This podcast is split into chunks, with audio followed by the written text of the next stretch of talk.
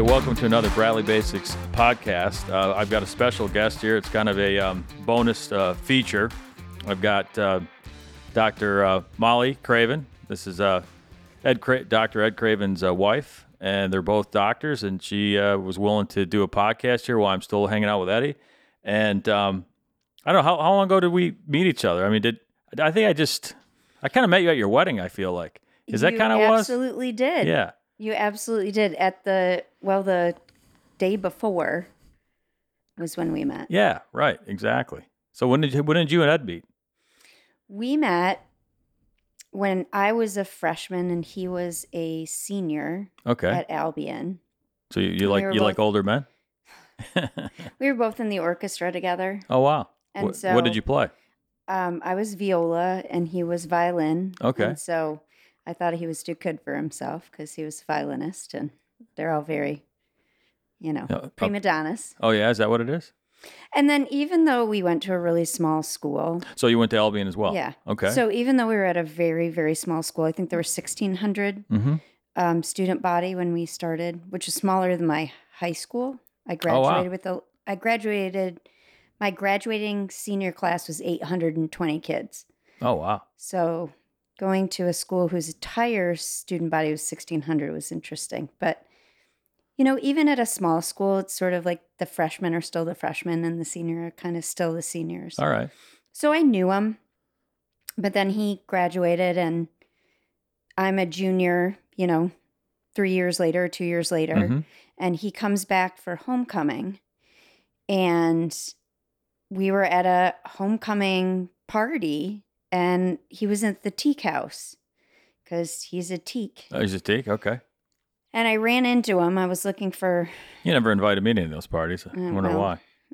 why. because he was probably trying to keep Serge from Yeah. not getting arrested. Yeah.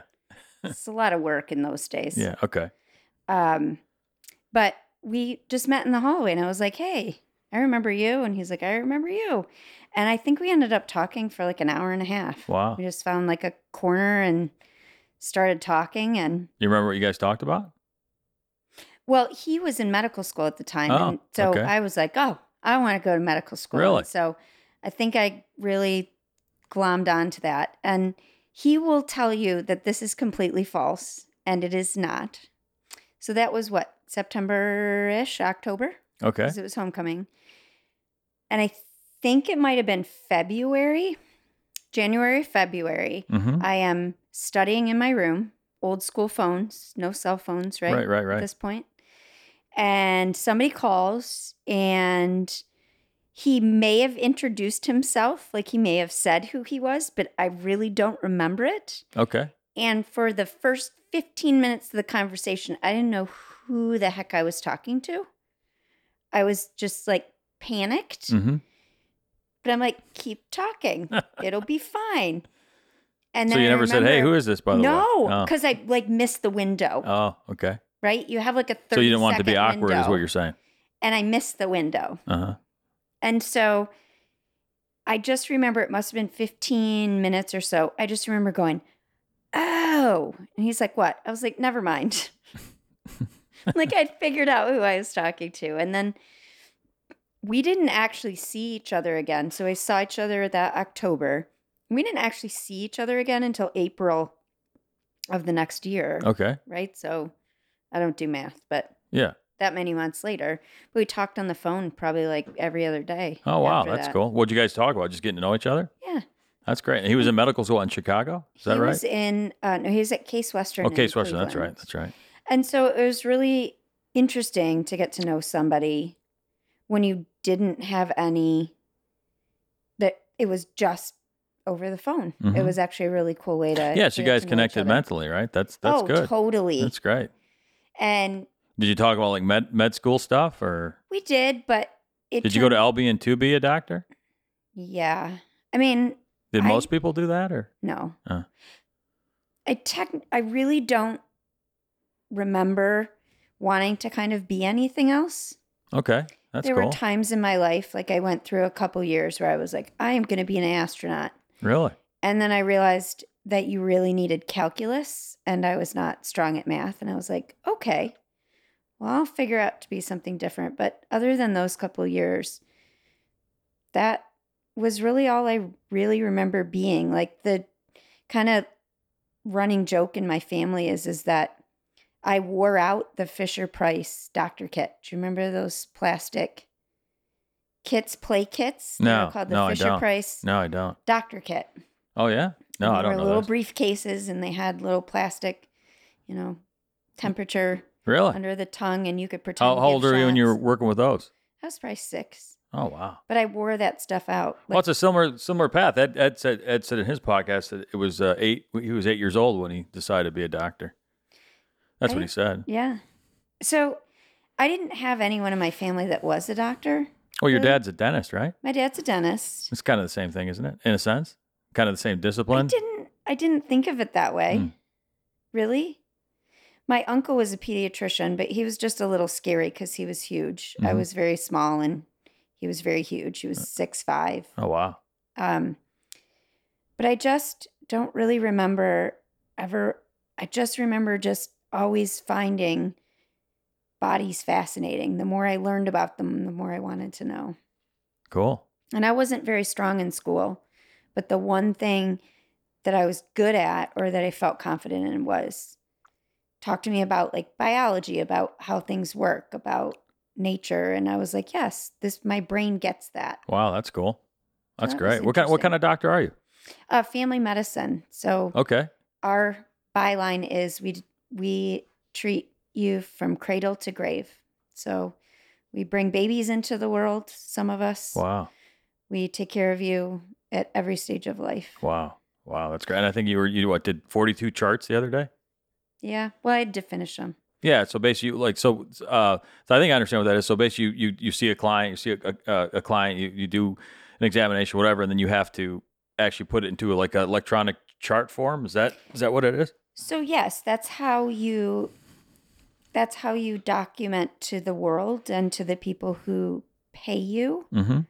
for seeing their patients. Seeing right, so that's how insurances Mm-hmm. say, "Yep, you did what you said you did.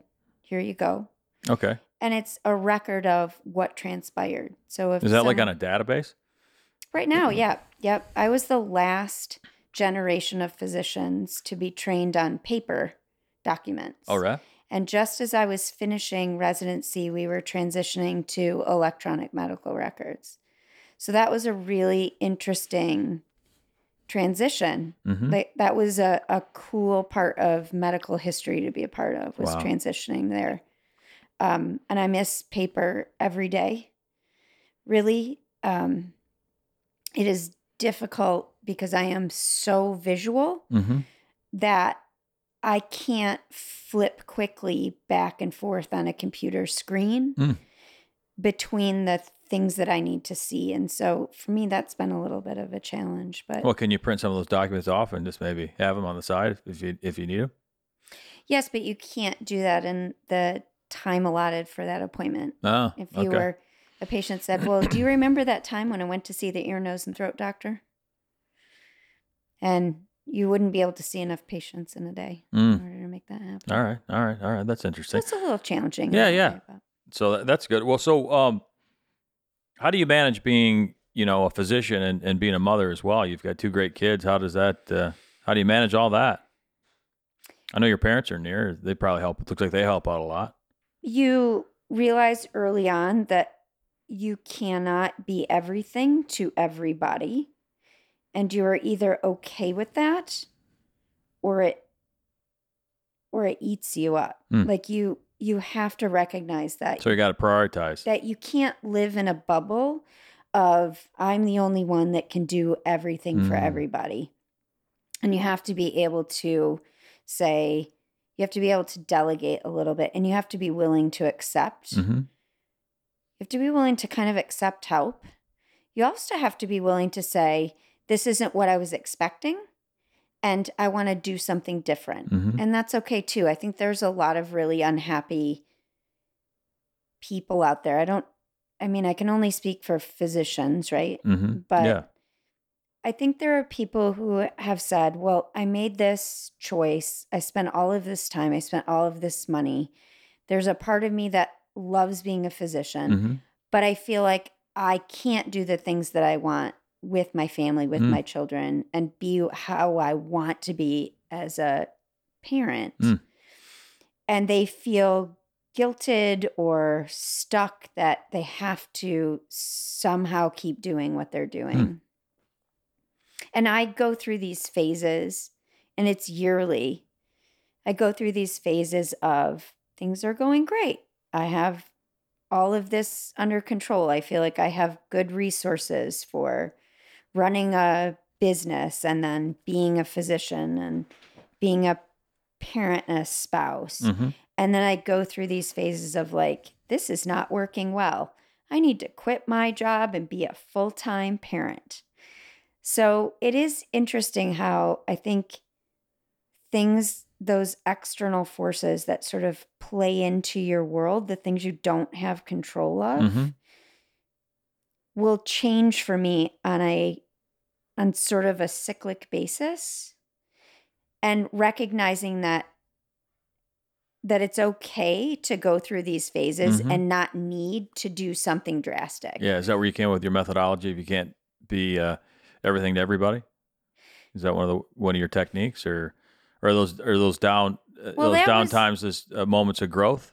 That Do you think? Yeah, I mean, it was I came up with that probably in therapy Mm-hmm. at some point recognizing that um, you can't be everything to everybody and in the generation that i was raised in i was born in seven uh, january of 75 Mm-hmm. that was just kind of an expected thing you were expected to sort of take part in title ix and you were like your mom or grandma or whoever was like you have all of these opportunities that no one else had and you should do that but you should also be a mom and you should also be a spouse and you Mm. should also do all these other things Wow. and so A lot of pressure. the expectation is is you should be do able to do all of those things and do them seamlessly Mm. and what it turns out is is that no one can do that Mm-hmm. and the people that look like they can aren't doing it by themselves Right, right. and they're really not doing it seamlessly they're just choosing to show you the parts that look seamless Mm. at the time they're doing it. And i tell my patients this very regularly when we're talking about things like how do we how do i help support you in your desire to exercise more? How do i help you in your desire to work on your nutrition or Mhm. drink less? Or how do i help you define your relationship with your spouse better? The answer to that i think is you have to be okay with the fact that you're doing the best you can with what you have Yeah. in the moment that you're doing it. And it is not reasonable to be everything to everybody. That's not a thing. That's not attainable. And I think what's interesting is, is I'll have patients say, well, but you know, you're skinny or you have this or you have that. And I'm like, no, because I come in here and I have a stethoscope on and Yeah. I ironed my clothes. But guess what? I didn't iron my clothes. My mother ironed my clothes. I wear a stethoscope because I need it. It's just a kit at work. It's no different than me wearing an apron when I was a waitress. mm-hmm. And here's the thing it's hard. It's hard every day to Yeah, figure out yeah. how to do the things. I am a hot mess too. And I am very, I like to tell patients, like, I'm a hot mess as well. I just happen to not appear to be a hot mess when we're sitting here. Yeah, because you're trying to be professional. Yeah. Well, because they're there to say, You're my doctor. What can you do for me? But Mhm. what I have found has been very meaningful in my practice is to say, I'm here to be a support for you and to help you figure out how to do this so it's less hard. It's not about making it easy. There's these people come into my office all the time saying, Well, they have this idea of, I should be able to be doing all of this and it should be lovely and I should be posting pictures of the lake with me doing yoga on the side. And I'm Mm. like, why? Why? why? Why? Oh, because they see it on some other Instagram post. That's why. Right. Yeah. But helping them understand that reality is about where you are and how do we make small, incremental little changes to get closer to where we want to be. hmm There's just this thought like everything needs to happen yesterday. And people are so overwhelmed with the thought of, I have to do it tomorrow. And not only do I have to do it, but I have to get an A plus on it. Why? C plus is great. Yeah. It's like self sabotage, you know? Yeah. So I think helping people understand expectations, but that took me a lot of personal work. It took me a lot of therapy Mm-hmm. to understand that I don't do things typically, Mhm. right? You and I had talked about being two standard deviations sort of different. Yeah, I think everybody's different. You know, it's big. You know, and it, you know, it's it's it's bringing those differences together. So I mean, you you obviously have a very successful practice. I mean, you had forty two charts. How many how many how many patients do you see like weekly? Well, let me, I'm going to sort of back that up a little. So Okay. before we moved back to Traverse City, we lived in Lansing, the Lansing area, which I had an amazing practice, and that was where I did my residency. Okay. And I worked as an employee. You went to Michigan State, right? hmm But I did my residency at Michigan State too. And then when I graduated and I was an attending, I worked for Sparrow Hospital and I was an employed physician. And so there are some amazing things about that. Mhm. Like when you are an employed physician, you don't have to do the nitty gritty, right? Like make the mechanical stuff work. People show up, you take care of them, and people tell you, do this or do that. You're part of this working robot, Okay. but you don't have control over how or why the robot works the way it does. When I moved up here,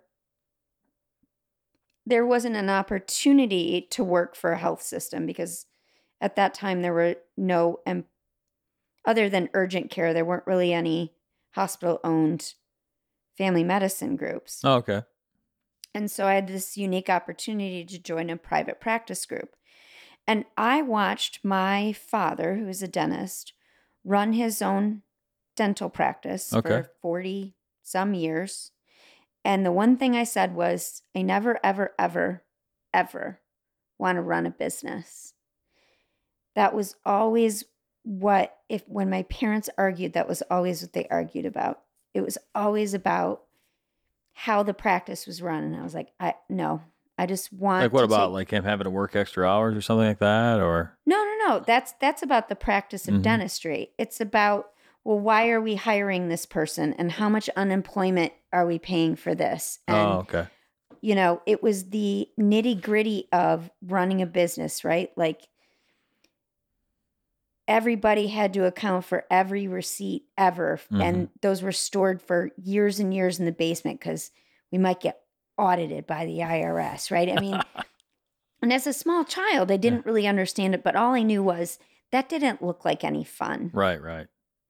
I saw the things that really motivated my dad and really f- kind of filled his, you know, proverbial sort of bucket Mm-hmm, mm-hmm. in terms of what excited him about dentistry. And it was not running a business. Mm. And so when I had this opportunity to move up, we knew it was going to be better for our family overall. But yeah, yeah. I was like, all right, well, gonna give it a try. I think the th- thing about that is, is you don't know what's on the other side of the fence, right? You know, the the grass is greener on the other side of the, Yeah. maybe the grass is greener on the other side of the fence. I think that you don't really know that, and you don't really know what's going to happen when you jump the fence, but you jump it anyways, right? Yeah. And so I joined a private practice, and then I was a locum tenens, meaning that I was like my own business and I was a part of another one. And I did that for two years. And then I had an opportunity to purchase this business business with two other the with two other physicians. So now you're running your own business. And so I came together and I was like, wow, I'm doing the thing that I never said I would do. But the reason that I backed up to tell you that is is Mhm. because there are really amazing things about not running a business. Like when you're in uh, East Lansing, you just, yeah, just when show I was up. in Lansing. But what Do your work turns home. out is Mhm. you get very frustrated because people whom you don't know and who don't know you and don't know what you're doing or why you're doing it come down and say, You need to see this many people. You need to make this many RVUs. You need to do this many things in this quarter, or we're not paying you. Oh, wow. like, but nobody ever tells you why. Right. So there's not an understanding. That's part of like, there's a robot and you're part of that robot. And yeah. Right? You're part of that machine, but Yeah. you don't really understand how the machine is run or what part you play in that Yeah, yeah. machine. And so I had the opportunity to sort of understand oh, that's why I have to spend more time on my charts because if I do X, Y, and Z, then that means the insurance company can see that I'm doing this part of my job and therefore I get appropriate monetary reimbursement. Mhm. There was no one to ever tell you that. Now, it was really stressful when I first started because I had to learn all of that. How long have you had uh, the private practice? Um, that was October, I think October of 2017. So we started um 2018. So we're in our second year. Hmm. How's it going?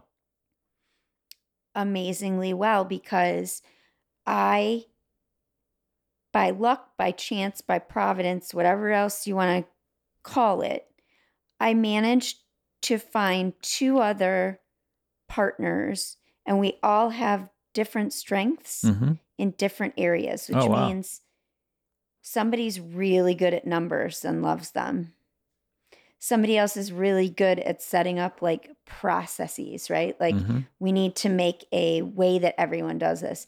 And then someone else is like, yep, I'm better at kind of communicating and, you know, like human resource kind of end of things. Mhm. And because of that, and because we all are communicating with each other in ways that are effective, then it really works. Yeah, it sounds sounds like you're doing a great job. Sounds great. it's great. really stressful. Yeah. But I'm glad that I did.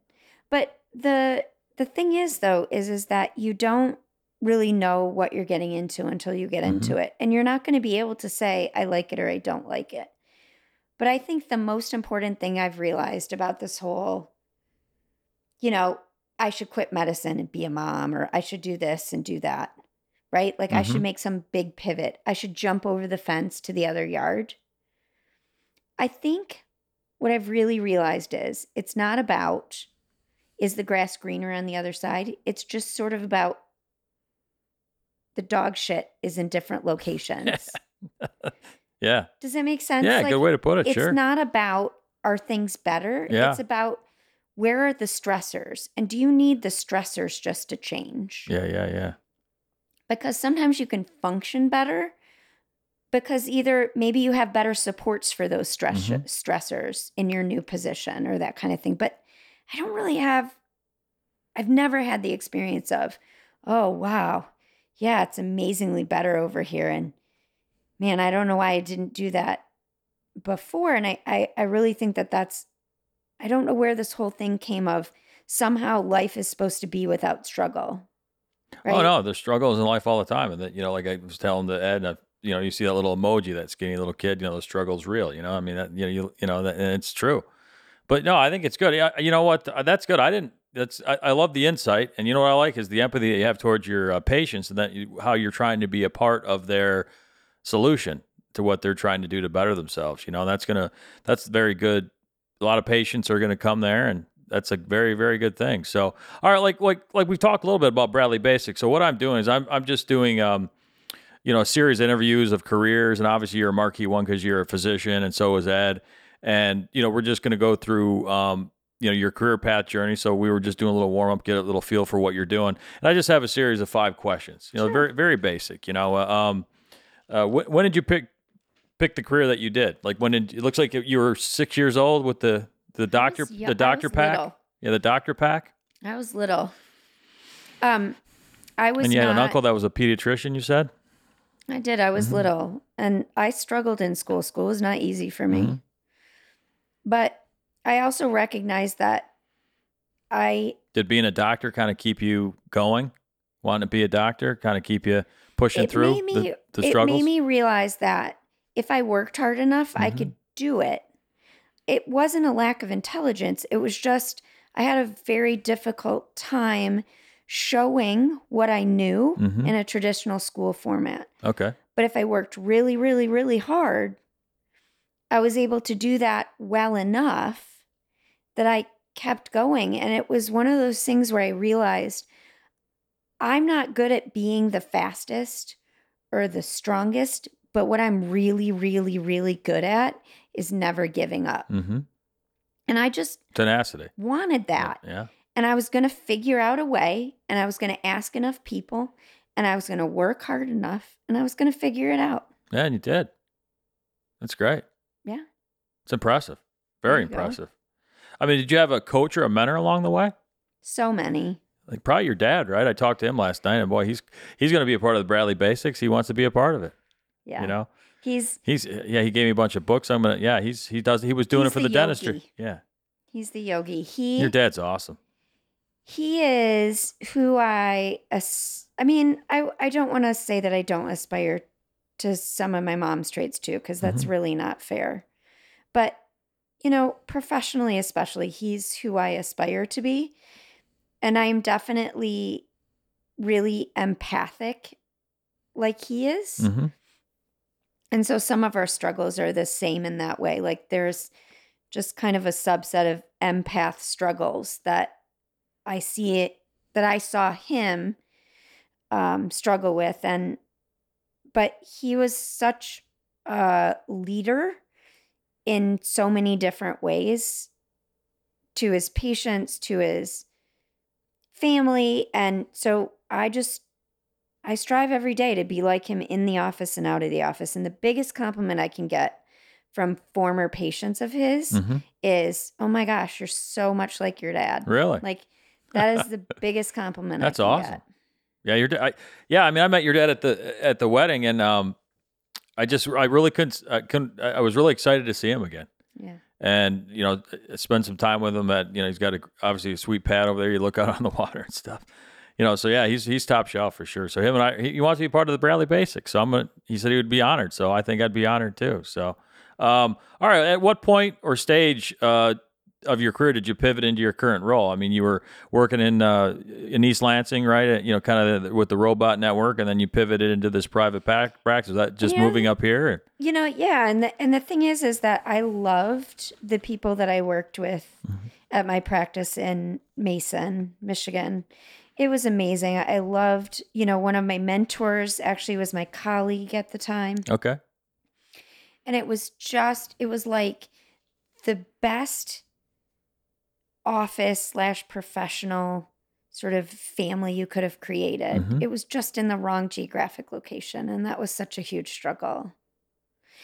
And my kids were the la- first kids to be dropped off at daycare and the last kids to be picked up. Oh yeah. I was we were on the road by six forty five in the morning and we didn't get home until after seven o'clock at night. Yeah. Yeah. And then every weekend it was how fast can we pack so we can go up north. Yeah. Yeah. Yeah. Um and it was wonderful to have my sister in East Lansing as well. And it's still awesome to have her there. But she had her own family she Right. was raising. And Mhm. so it was really tough. That was a really tough um that was a really tough decision to make. hmm But it ended up coming down to where do we see ourselves 15, 20, 30 years from now? Yeah. Yeah.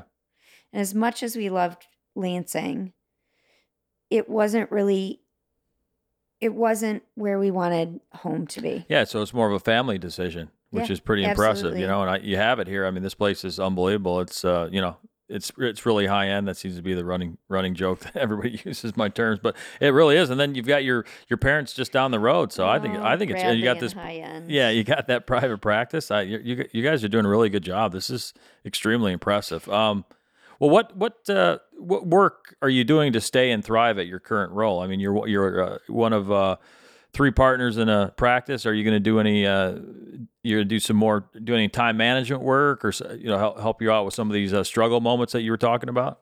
So I have to work on figuring out how to be how to be able to communicate with my patients while being more efficient about finishing my documentation while I'm doing that because Okay. that is my massive downfall. And it's so funny, like father, like daughter, we love to just sit and talk, and the paperwork and the documentation just feels like it gets in the way. Yeah, and yeah. so it's figuring out a way for me to be able to better integrate those two things so that I'm not so exhausted all the time. I mean, you know, I what I left yesterday at 7:30 in the morning. I got home at 8:45 in the Yeah, evening. late night. Yeah. And you know, I you were, not you even, look spent. I mean, not was that I live with you or close to being done Yeah. with what I need to be done with. Mhm. And so that's where I really struggle is is that if I could if I can work I need to work on efficiency. Well, is is I mean, is it is uh, is there, could you get like a, a physician assistant that someone has the pedigree to be able to do the doc the documentation, or does it have to be done by you? No, it doesn't. And then you then you're looking at well, you can hire what's called a scribe, Okay. which is the person that sits there and types all of the things that you're talking about. And then you have to look at what is the financial investment into that Okay. versus your payout at the end of it, right? Mm, right. so right. does it make financial sense to do that? And I don't know. Our problem is is our practice is physically the building is so small that we just don't have room to put extra people. Hmm. Like I if I hired a scribe, where would she go when we weren't seeing patients? Right. Right. I don't have a physical location to put this person. Mm. So, yeah. So that's kind of Well, how do you do it now? You, I. I, I saw Ed like sitting down. Just what is he? You have like an audio thing that you so you call does- into or something. He does dictation. Mm-hmm. Um, our version has dictation, but it is not transcribed by a human being. Your computer transcribes it, so it's very. It tends to be a lot less accurate, Okay. and then So you have to, like, edit it and stuff? editing Yeah. it. And so, in the long run, it just doesn't end up saving time for me. Interesting. Interesting. Well, I'm sure you'll figure it out. I'm sure you'll figure it Working out for sure. it. Yeah, yeah. All right. Um, you know, yeah. Here's the you know the last question. Like, uh, if you could do it all over again, would you change anything? Now we went over this question earlier. You said it might be, uh, you know, you had some thoughts there on this one, but you know, it's just uh, This one I could probably talk to you for an hour about. okay. I think that the biggest thing I would say is I would want to go back and help my younger self understand that you can't judge yourself and you can't beat yourself up Mhm. about stuff you didn't know you should know. Okay, that's fair. if you didn't realize X and you went and did Y, what possible beneficial result are you going to get from just emotionally battering yourself? Like, Mhm. why didn't I do that? Why didn't I do X? It's just, that's not helpful. Right, right. You make a decision, you go down that path. But the big thing is is is this path that I'm doing helpful? Mm-hmm. How do I feel about this path? And is it is it really what I thought it was going to be? Yeah, yeah. Right? Well, you know that that could be a moment where there's an awareness. There's a rec- uh, you can recognize that moment and have enough. Um, maybe that'd be a moment for a mentor or somebody like yourself, like Yeah. like someone. If someone, if there was a young young gal, young gal that was getting ready to do some get in the medical world and maybe had one of those moments like that would be consulting with someone like yourself or like your dad or somebody maybe it could help them get that get to go down that right path with their with their experience you know And you segue beautifully into ask me about did I have mentors? So many. My dad was great, but he was my dad. So right sometimes exactly sometimes you don't want to talk you know you want to talk to people on, in your own talk accord to my. It's interesting because there are a lot of things I can Mhm. talk to my dad about, but there's other things where I'm like, I want to be like you, but I can't talk with about that. with right you. want to be your own person which is interesting. Manage your own business. I think to that same thing is is that in my life there were mentors who were put in position to say to me when I look at how things are going for you Mm-hmm. on the outside it does not look like things are going well. I want you to trust me when I tell you this is what I think you need. Mm-hmm. And I think the ability, if you have a person that you meet that feels like a mentor, that has proven themselves with integrity Yeah. In how they act and how they behave, right? Mm-hmm. And you're thinking, well, I have to do it this way. And they say to you, you know, it looks like from the outside things are a big struggle. I need you to trust me. And I want to tell you, maybe you should try and do this a little bit differently. Can I help find you a way to do it differently? I can't stress enough how many times in my life that has been helpful Mhm. and has made massive differences in bringing me like clarity, both professionally, personally, Mhm. all of those kinds of things. And has helped me see that just because I think it needs to be done this way doesn't mean it does. Yeah. Yeah.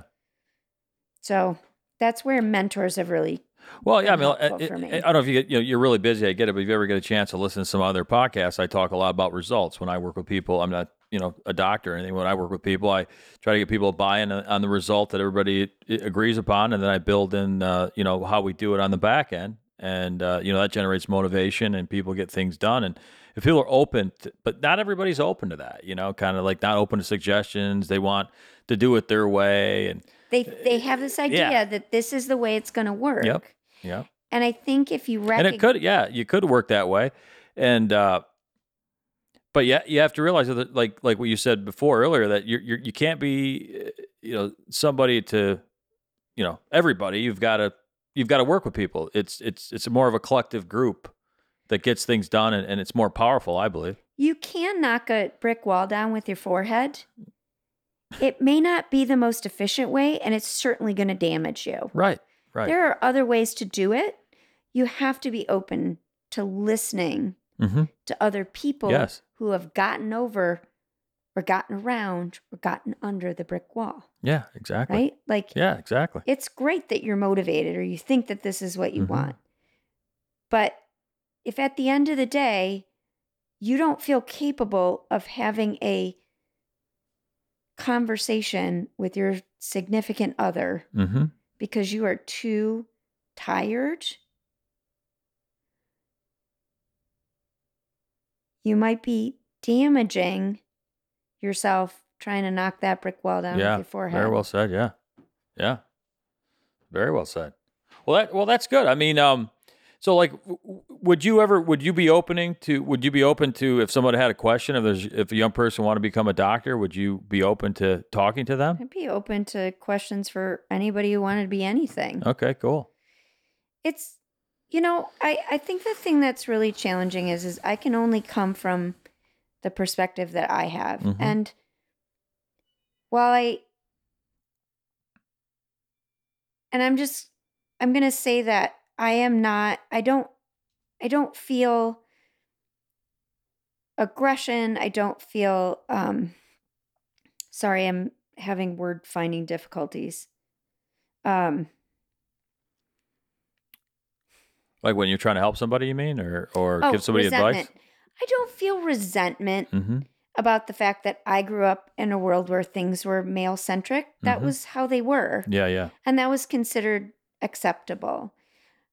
I don't necessarily feel resentment toward that. What Mhm. I try and do is understand how the narrative that was given to me as a child that narrative can be different Mhm. and you don't have to be the narrative that Yeah. somebody wanted you that somebody told you about as you were growing up the the caveat to that is is the narrative now which is so overwhelming is you can just do everything and be everything oh, so it's kind of went way over to the other side. exactly It's got to get more in the side. the narrative of you don't have to do everything and be everything and it's okay, right? Mm-hmm. But it's nobody's doing it to you. It's understanding how you find your voice Mm-hmm.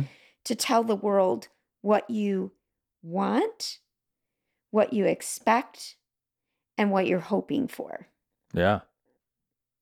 And that's kind of what I hope Well, you you know you're through well. that wall. You're on the other side. You're through that wall. So I mean, you you you got a very good uh, you got a very good uh, it's very very good perspective and insight on, on a lot of lot of stuff. I've, There are lots of know. walls on the journey. mm-hmm. There are walls that I've knocked down and I've been very damaged by those walls. Mhm. But there are walls when I'm running into walls now, I'm learning to step back and look at my options Yeah, before I attempt to get it's called wisdom. around them. It's wisdom. And so that's part of that, right? Like Mhm. looking at that journey and looking like maybe I don't want to cross that wall.